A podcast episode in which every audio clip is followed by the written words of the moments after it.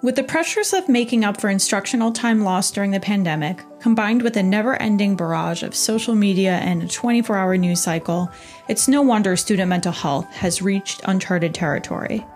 Addressing this mental health crisis is crucial in order for schools to be happy and academically successful. But how can we collectively prioritize and improve student mental health within the school setting? I'm Nikki Alvarez, Content Marketing Manager at Better Lesson and former teacher, and today I'll be joined by our esteemed guests, each bringing their own unique perspective to this conversation. We have Marie S. Hall, founder of Ruby Mac Learning Academy and former M T S S specialist, Andrew Vega, senior associate partner at New Schools Venture Fund and former school administrator, and Doctor Tiffany Patton, chief consultant at Results Driven Educational Consulting and former principal at all three K through twelve education levels. Together, we're going to have an honest conversation about the critical landscape of student mental health and what tools we have at our disposal to address it. Let's dive in because understanding is a first step towards change. So thank you so much, everybody, for joining us today.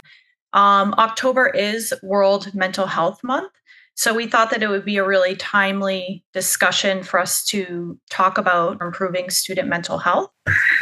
Um, we're really hoping that you'll walk away with some action steps that you can start using today in your classrooms, your school, your district to really kind of help with our student mental health. So diving right in, I would love to talk about, you know, what the current state of student mental health is right now. Um, and if we feel like there's specific challenges that our students are facing today, especially considering we're in this post-pandemic world. Andrew, you want to kick this one off? Yeah, sure. Uh, good morning, good afternoon, wherever you are, everyone. Thanks so much for having me. I think we all know that student mental health needs are higher than they've ever been. Nikki, I think it's interesting, like you named post-pandemic when really like we are now in sort of an endemic, right?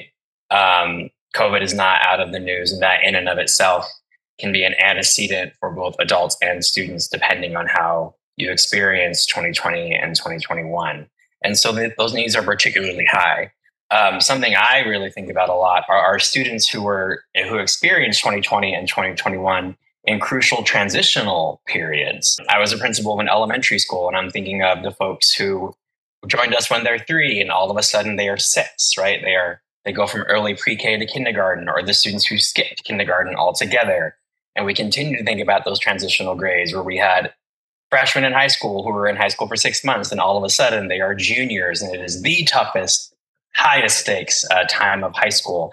And they missed a lot of those really essential years where they built um, a lot of the social and emotional skills, a lot of the coping skills that align with the academic expectations that we have for students, right? So I think we, the, obviously given NAEP scores, given what we know to be true about academic performance, uh, the focus tends to be really heavy on instructional and learning gaps when we also need to think about what are the developmental gaps that also exist.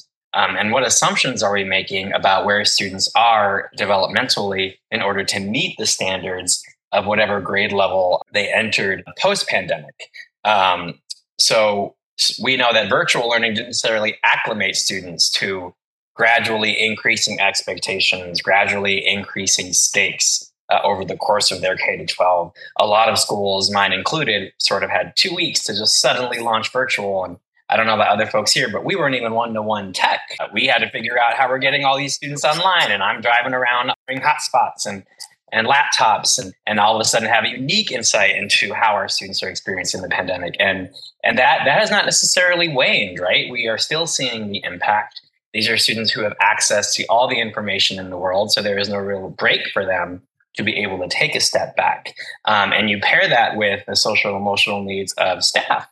Um, how have adults experienced this time? What learnings have they come out with? We know there is a teacher shortage. We know um, that there's an administrator shortage. We know that that folks are not able to navigate the profession the way that they used to. And ultimately, that does have an impact on student mental health. And we really need to think through um, how, how are we responsibly and intentionally ensuring that we both address the learning gaps while also meeting the unique mental health needs of our time, which many of us Uh, we're not prepared for and could not see coming. Yeah, I, I love that because there's so much focus post-pandemic on this learning loss. So I love that you're talking about, you know, how are we filling in the gap from that social loss? Um, Marie or Tiffany, do you have anything to add about the current state of things? Um, Andrew mentioned how everybody was running around trying to respond to the pandemic, getting computers together, hotspots together, and in many marginalized um, areas, they didn't have any of those things. So um, many students weren't able to get online for a very long time, which caused a lot of students to be anxious, angry, depressed, um, especially coming back into the schools after the pandemic. Um, you could see students having feelings of hopelessness. Um, and I was reading an article recently where the U S Surgeon General called it the defining public health crisis of our time. So that really struck me. And, you know, we already had crisis in schools with mental health, but now after the pandemic, post-pandemic, it's like really been brought to the forefront now. And so for me, I feel like we're in a state of emergency. When you look at everything that's happening in schools today, when you turn on the news and you see things happening, that impacts not only students, but uh, adults as well.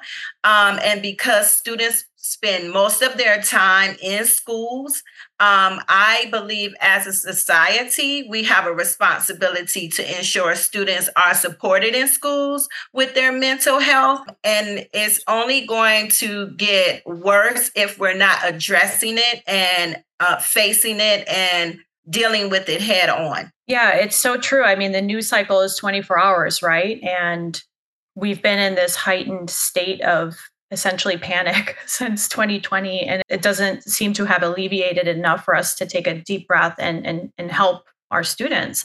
So given that student mental health is really at this, as you said, Marie, like emergency level, w- what can we do to help? I feel one of the first things we can do is kind of address how we identify potential students that may need this extra help. Does anyone have any suggestions there? I can add on to that one. I think that uh, at least in the research that I've done, as a part of my doctoral research, I did a lot of reading um, and analysis of Eric Jensen's Teaching with Poverty in Mind. And we did a book study uh, on that text as a staff. And it talks about wraparound services and a SHARE framework with the um, S in that framework representing supporting the whole child.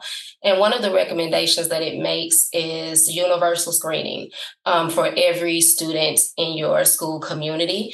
And I think that that is, um, even though the book is connected to high poverty communities, I think because we are in this post-pandemic state, that can be implemented across schools with all income levels, um, because we do have such, as Marie expressed, an urgent concern. And my add-on to that initial conversation was just that before the pandemic, the suicide rate for adolescents and teenagers was on the rise, and it is continued, it's escalated even more um, because of social media. Our kids were already dealing with how to socialize in this atmosphere of social media where there is not a lot of etiquette, there's not a lot of structure, and, and people can just kind of say whatever um, and hide behind anonymous profiles and all kinds of things. And so the pandemic just escalated all of that. So I think universal screeners uh, is essential. Another thing I know that uh, is important for screening and identification is having an opt-in process in your school where students can get to the counselor. They can communicate that, hey, I need to speak to someone, and they have a way that that can be done uh, anonymously if that's how they want it to be done, and more so private instead of an open, you know, I have to raise my hand and ask the teacher, can I go talk to the counselor? So making sure that students know how they can get to the counselors in the school and the social workers to let them know that they need assistance is also key. That's great. And for those that may not know, can you tell us what a universal screener is?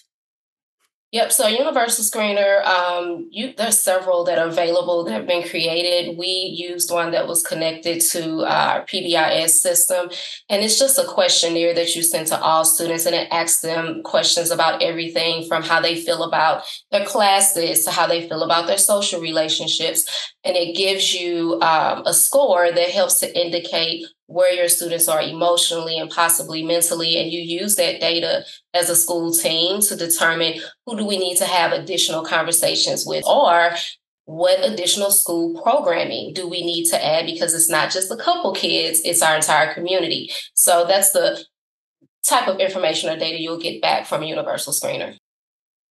Um, I would like to add on to what um, Doctor Tiffany was saying, um, because we use a universal screener as well. We use the B A S C three, and I look at that to identify students that may need supports, because we know that the key to mental health issues is to identify it early, because if we are not identifying mental health issues with our students, then if it goes untreated, these problems can really disrupt children in their lives. And I think the screener is a great way to deal with that. And I think also teachers should be aware of students in their classroom. There are many signs that uh, students have when they come into the class that may be um, identifiers of mental health. Sometimes we diminish that there may be challenges with the student and just think that it's a behavior issue or they're being defiant, but it can be a result of them having a mental health crisis. Yeah, I just want to add a couple things. Like one, for the little ones, um, so I was principal of a pre-K to five inclusion school. So uh, not only were we had a lot of younger friends, but a quarter of those students had moderate to severe disabilities, many of which came with limited communication skills. Um, some of the, all of our three-year-olds, they were receiving early intervention services. They came to school on their third birthday for the first time. So um, when working with the smaller friends who, are, who may not be able to access a questionnaire that you sit and ask them with, uh, it's really important that you create time for teachers to do a sort of mm-hmm. observational data analysis, similar to how they would assess reading and letter and, and phonemic awareness. Ask teachers to sit down and what observable behaviors are you noticing? Who is able to follow the group plan? Who is following directions the first time? Who is playing develop, in development appropriate ways? Who might still be parallel playing? Who might have a really, really low ceiling for frustration compared to their peers? Um, this is a way to sort of get a sense of how the little ones are doing and figure out uh, what support, additional supports you might put in place.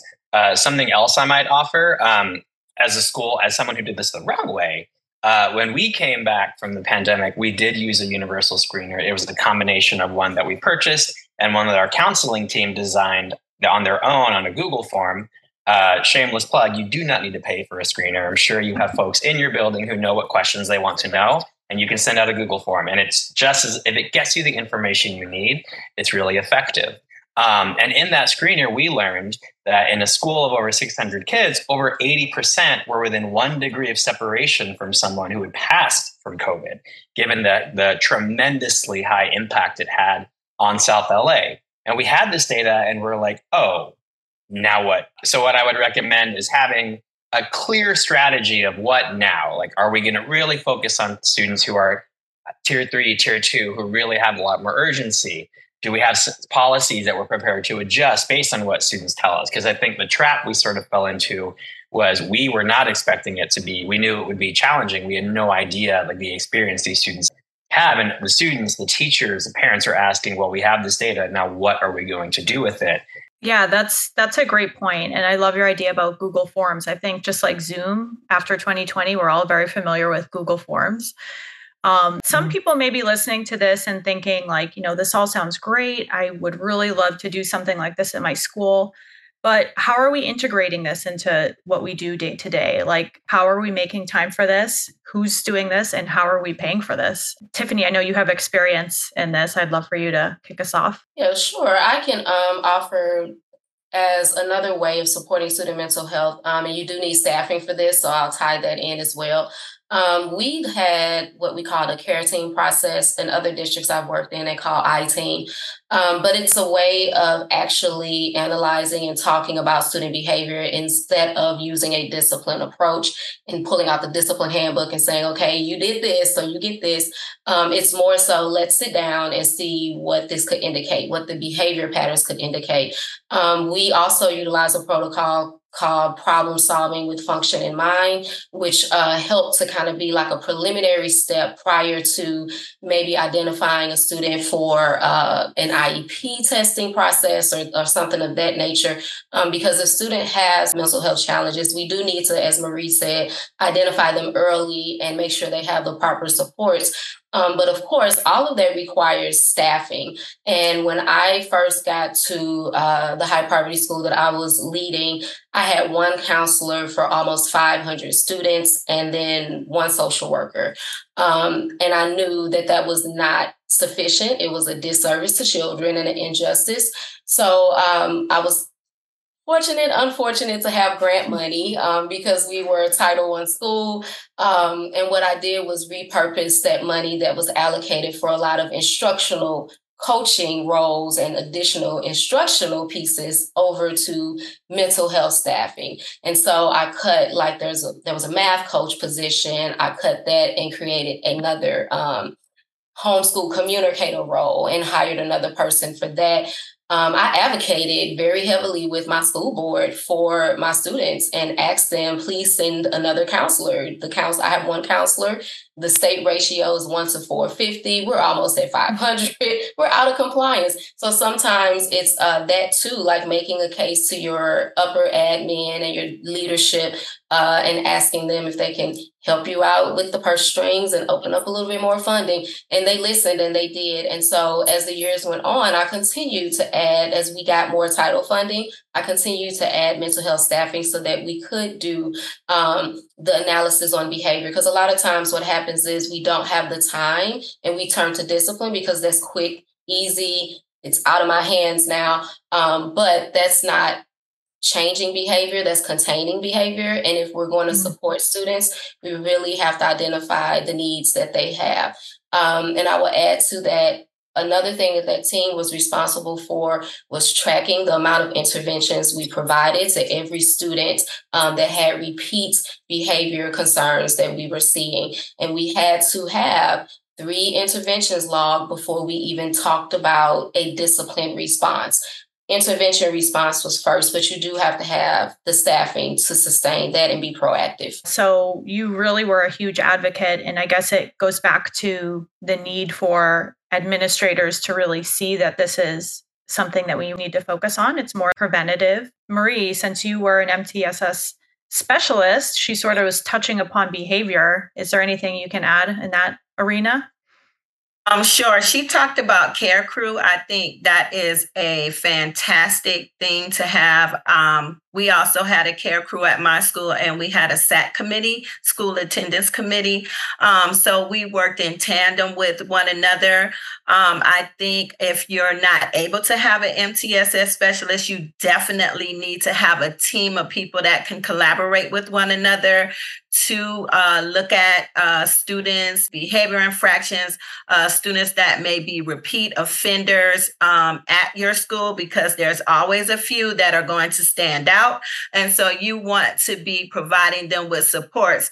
Um, as uh, Tiffany mentioned, you don't just want to um, penalize students for behavior issues. You want to actually get to the root of the problem. And in order to get to the root of the problem, now you have to bring in other people. Um, we actually use outside agencies. Um, we use communities and schools, and then we were partnered with other outside agencies that could provide additional counseling supports. My previous school was pre-K through eighth with over seven hundred students, and we only had two counselors at the school, which is not enough. Um, so what we essentially did was we developed a list of priority students. Uh, we kept track of those students on that list and who would support them, which counselors would support them, um, what interventions I would put in place for those students so that we could help them be not only academically sound, but also give them that social emotional support to help them with that academic support. Um, and I just want to point out that we need to be Uh, very intentional and consistent with our processes uh, because students love consistency. Um, and we want to ensure that we're doing those things con- on a consistent basis. And we're not just starting a process and then stopping a process because we don't have the time. So anything that we start, we need to consistently continue all the way through the end of the school year. Yeah, I think consistency for sure, especially since some students don't receive consistency anywhere else in their lives, right? So a lot of times school provides that consistency really in more ways than one. Andrew, I'd love for you to talk to us, since you have experience at the pre-K through fifth level and high school, are there things that we should be considering? So obviously the number one thing is like the extent to which students are able to express their mental health need, or uh, the ways they might do that to to both of the other panelists' points, like through maladaptive behavior. Sometimes the best way I can communicate that I'm struggling is by not following directions, by is becoming very dysregulated. Um, so it's important at each level that that teachers have clear strategies in place, and there's aligned policies on like how are we like how are we. D- beginning conversations about behavior and about need with root cause versus immediately responding to consequences. When I led the elementary school, it was a very deep policy where like if a student, if, if you ever require requested administrative assistance, we did ask teachers to then sit in a debrief with one of us and like, help me understand what was the antecedent, what was the root cause, um, how can we better equip uh, the classroom moving forward?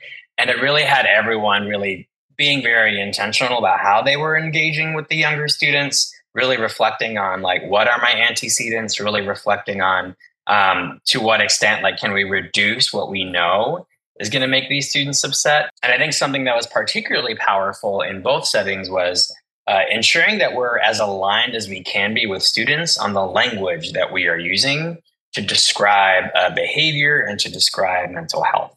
Um, to the earlier point, like, I've run both a district school and a charter school. In the charter school, I had a lot more autonomy with staffing. In the district school, I had no autonomy with staffing. So I was not going to bring in more counselors. I was not going to adjust the staffing template to increase mental health. So it really became, how can I use what limited unrestricted general funds I have to increase the capacity of the adults who are with these students all day? And what that looked like was getting really aligned on language, getting really aligned on key strategies, getting really aligned on when is this no longer something that happens in the classroom with the teacher? When does it become like external support for that room? So partnering with teachers to get really aligned on what is feasible for us as a school community, given what our real limitations are. And I think naming that really earns you credibility. Like, we will not have the mental health staff we need to support students, period, this year. Here's what we do have. Here we have a group of people who believe the same thing and have the same values. What are our non-negotiables? What are our limitations? And how can we co-build this? So that was really important with the little ones. Um, as we got to the high school level, like involving student voice in that. We heard from students a lot, like my teachers are not equipped to handle my stuff when I put it out there, when we do our social and emotional lessons, when we have circle, when they ask me questions like, and when a sixteen-year-old is telling you, you are not ready for what I'm about to bring you, um, what else can we do? That really helped us then be more strategic about what that system looked like, what the staffing looked like. It, it made teachers feel much more empowered. So like if a student asks for help from someone else, like why is that a battle we're picking every time when the students are telling us who is equipped to support them and who is not? And how am I as the, a principal making sure those folks have more capacity Uh, given that we that the students are telling us, here are the adults who are the go-to when we really need help. And and there, like, we didn't have a social emotional learning curriculum. We didn't have the, the block. Often in high school, you're restricted with what you can do with your instructional minutes, right? When I led elementary school, sure, kindergarten, forty-five minutes a day to talk about how we use feeling words, one hundred percent. It was great.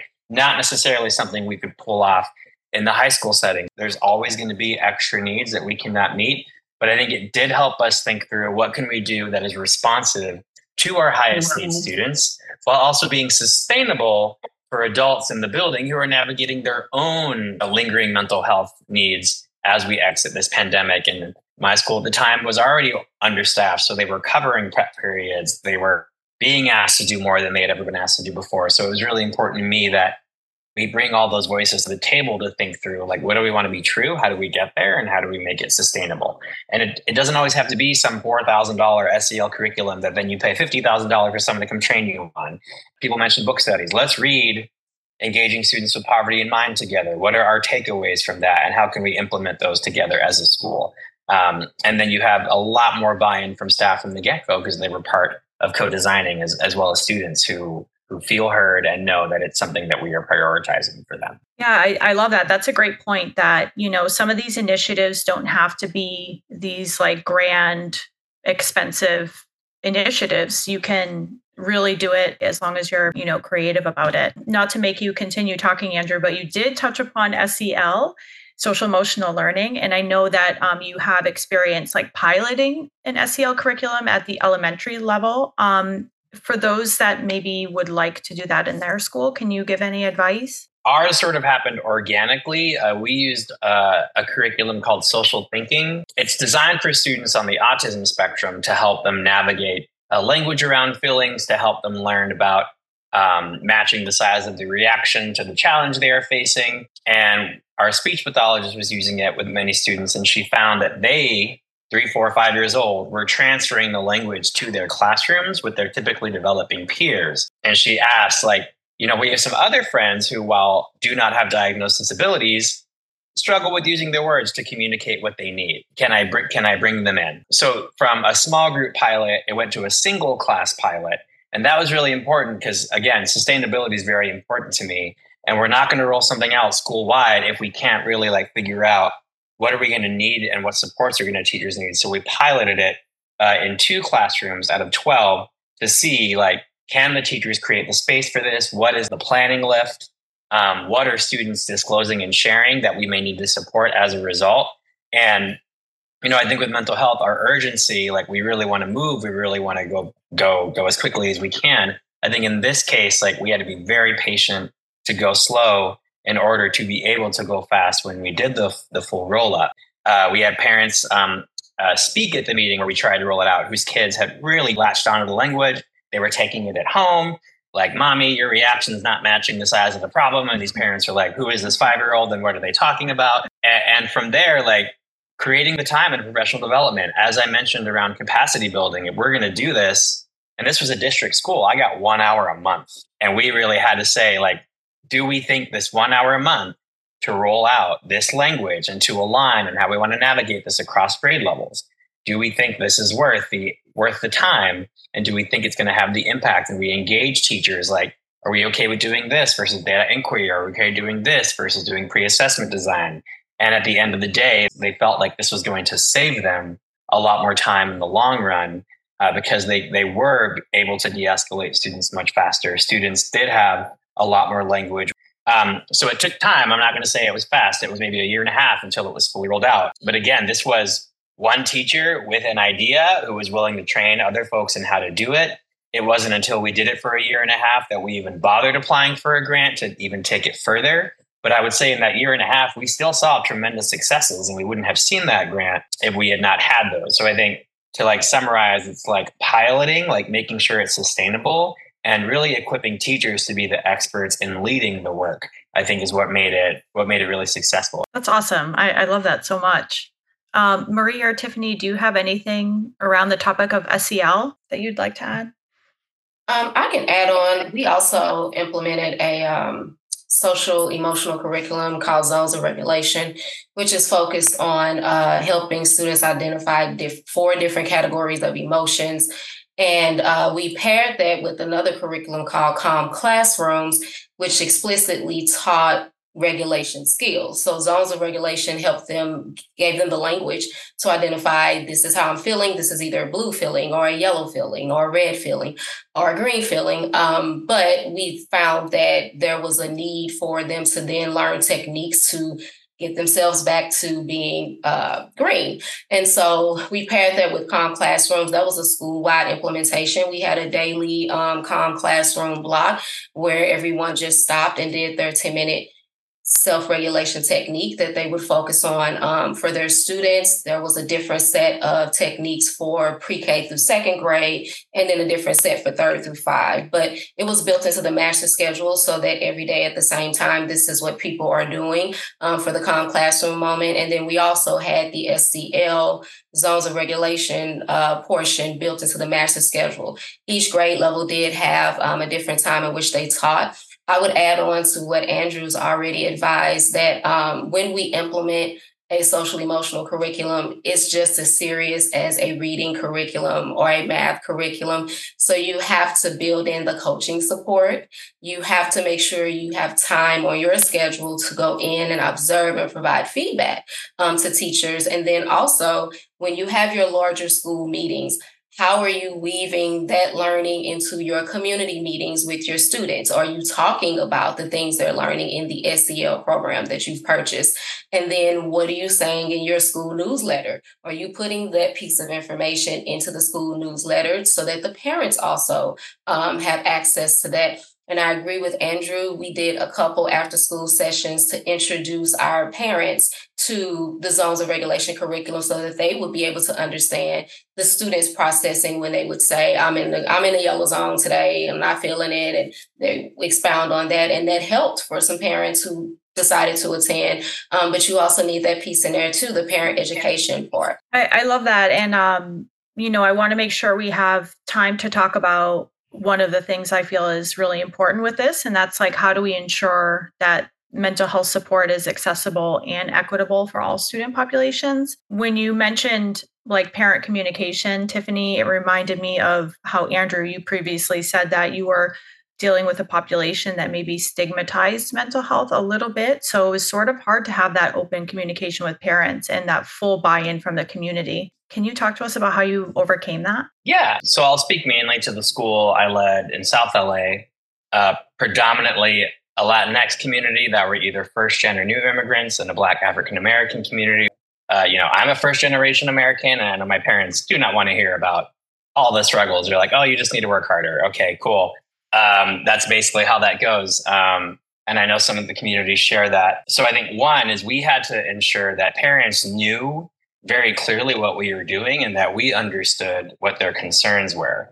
Uh, so before we launched anything around mental health, uh, parents knew the students were struggling, and they knew uh, that schools were, were struggling to support them. Uh, we held several smaller focus groups, not large comprehensive town halls, but small, partnering with my parent coordinator and like one counselor. Can we schedule these throughout the day? We now know they all have computers at home, so we can do some of these virtually. Um, so to make it more accessible for parents, make sure we have people available in English. And we said, hey, here are some things we are thinking of rolling out. What concerns do you have? And at the end of the day, parents just want to be ensured that, one, that they are kept informed if their student is struggling, and two, that we are not being invasive. Um, like getting super clear for parents on like, here is what we do if your student shares certain kinds of information with us. Here's how we keep you in the loop if we ever have concerns or are unsafe. Um, we are not licensed clinical therapists. We are not going to have your student, you know, be put on medication. Like, you will continue to have a say in everything that all that follow-up looks like. Uh, so I think by taking our time and demystifying it, having a chance to hear what their concerns were authentically, and then when we officially rolled out our program, here are the, like we, it was a whole slide. Here's what you told us you are most worried about. Here's what we are doing to mitigate that. Um, not all of them are going away. Like, there are still times where we will have to maybe call somebody else if your child really, really needs help. But but this is a true partnership. It's not something that's happening to you. This is not, you are ultimately the parent. We are not trying to replace you. Our number one goal is to make sure that your student is safe and happy and healthy and is able to access school. Uh, so it, it did take time, and there were still some folks who were very, very reluctant to allow their students to participate. But over time, as As word got out, and students, I think in particular, started talking about, oh, I got to go to this social group with this person, or, or oh, I'm part of Mister Vega's morning breakfast group, who is my special group of friends who just needed a, a kickstart to their day. I think when parents started to understand, like, a vast majority of students are just getting a little extra help in a very low risk way that is just enough to get them through their day or through their week, uh, we found more on board. And then for students who did need significant care, they already knew the process and they were ready for it. I think breakfast with Mister Vega is such a nice idea. I feel like that's something that every administrator could do, and like kids love that. So that's an amazing idea. Um, it's I know also a great, it's a great way to get out of morning duty, friends. Just a high recommendation. That's so true. That's a good point. Tiffany, I want to make sure that since this is sort of your wheelhouse, since, you know, your doctoral research was focused on inequity in education, um, I would love for you to chime in here as well. Um, so I think one of the other things that I've mentioned is uh, programming for S E L, such as like the after school yoga that we did. And we really focused on doing this um, during the pandemic because we saw that there was such a huge need. Uh, we had switched to virtual school and we felt so disconnected as a school community. Um, so we did contract uh, with your local yoga fitness center in our area to provide online yoga classes. And we join them as a community. And so we would have parents, we would have students, we would have staff, and we heavily promoted it um, to make sure that we are meeting our needs and making sure that we're providing supports um, for just for everyone and not just the students, but also the adults, because as it was mentioned earlier, um, supporting teachers with understanding how to support students' emotional needs is just as important, because one of the things we also found is we have a great S E L curriculum. We're teaching all these great strategies, but if we keep triggering our kids, they're going to be dysregulated all day. And so we have to also learn how not to trigger children and how to regulate ourselves as adults in the environment so that we're not adding to that stress.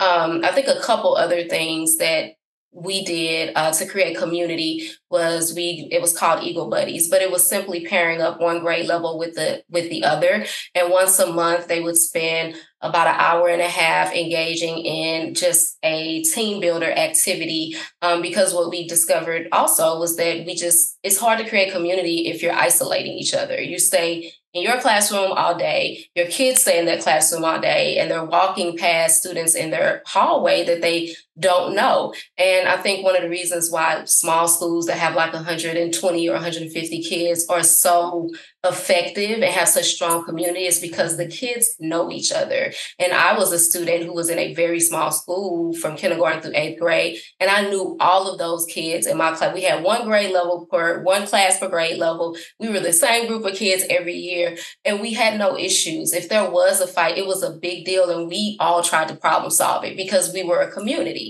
And so you have to find ways in larger schools to create community and create structures where kids interact with kids that they don't talk to every day. We also had school families, and those were led by um, staff members, and we purposefully on the school family team, we had a person from a student from every grade level on that school family team and a staff member, even our custodians, we involved in this, um, who would lead an activity, and we did that quarterly. And again, the purpose of that was getting to know people who go to school with you that you don't see every day to build that community. I love that. Yeah. I mean, community and connections, you know, we can't have mental health without that, right? We can't exist in a silo and expect to have a positive outlook. It's it's just, it's impossible. Well, speaking of that, let's end on a positive note and maybe talk about any type of anecdote that sort of, you know, just sort of speaks to mental health, maybe something that you saw about like an adult showing growth or a student showing how emotionally um, sound that they are. So I don't know. Marie, do you have anything? I feel like I haven't heard from you in a few minutes. No, I was sitting here enjoying the conversation. I just wanted to talk about a story. When I moved back here from uh, overseas, I used to live in the Middle East. Um, and when I first came back in twenty seventeen, Um, I noticed the conditions of uh, schools changing and um, mental health issues. And I was in a fifth grade classroom, and I had two students that had um, previously been retained the year before. And so, you know, I was told that the students never went into class. They never wanted to go to class. They just stood outside the classroom and they were very defiant. So here I am coming back from the Middle East. So now I'm having to transition. I'm going through all these emotions because now I'm not used to being in American school anymore. Um, and so I have the two students and I'm like, I, I don't know how I'm going to reach these students. And one of the students always wore his hoodie. He was getting in trouble a lot for wearing a hoodie, having the hoodie on his head. And so one day I decided to come home and I said, listen, Marie, what is your ultimate goal? To fight over a hoodie or to educate the student, to get them to be productive citizens when they get out of this school? Um, and after I had that self-talk with myself, I came into school the next day and I took him out in the hallway and I said, listen, I don't want to fight about this hoodie, because I realized that was his coping mechanism.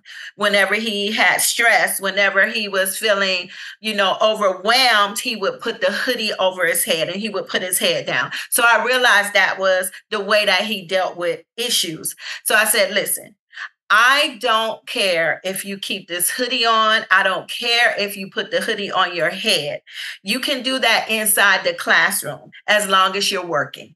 But outside in the hallways, and we're going to different places um, throughout the school, because this is a school rule, you won't be able to put the hoodie on your head. Do we have an agreement? And his face just kind of lit up. He was like, yes, we have an agreement. And from that day forth, I built a relationship with that student. He was coming in the classroom. The other student was coming in the classroom. And I think building classroom community is so essential. If you want to really reach your students and be effective, you have to build classroom community. You have to build a school community um, as an administration. And you have to show as an administrator that you're involved in the school community and be visible. Um, and after establishing that classroom community, I never had a problem or issue out of my students, because I would talk to them about things other than their behavior. I talked to them about things that they were interested in, things that they liked to do, things that they wanted to be when they grew up. Um, and I think if you take the focus off of behavior issues and place it on something positive that's helping, or, or things that students are interested in, it will make for a better atmosphere. It will make students feel more safe and secure to know that they have at least one adult in the building that they can talk to, that they can rely on, that they can turn to when they're having an issue. Um, and hopefully you'll take um, something away from that. Um, just building community all around is so important. I think that's that's a beautiful way to end this. Just it's about making connections. It's about being that one adult that is really making that true, genuine connection with the student, because they say that that's all it takes sometimes, is just having one adult in your corner. So thank you so much, Marie, Andrew, Tiffany. This has been amazing. Have a good afternoon. Thank you so much for listening to Lessons Learned. If you enjoyed this podcast, please like, subscribe, or share. And for more content created with educators in mind, consider subscribing to our monthly newsletter at better lesson dot com backslash the learning curve. Until next time.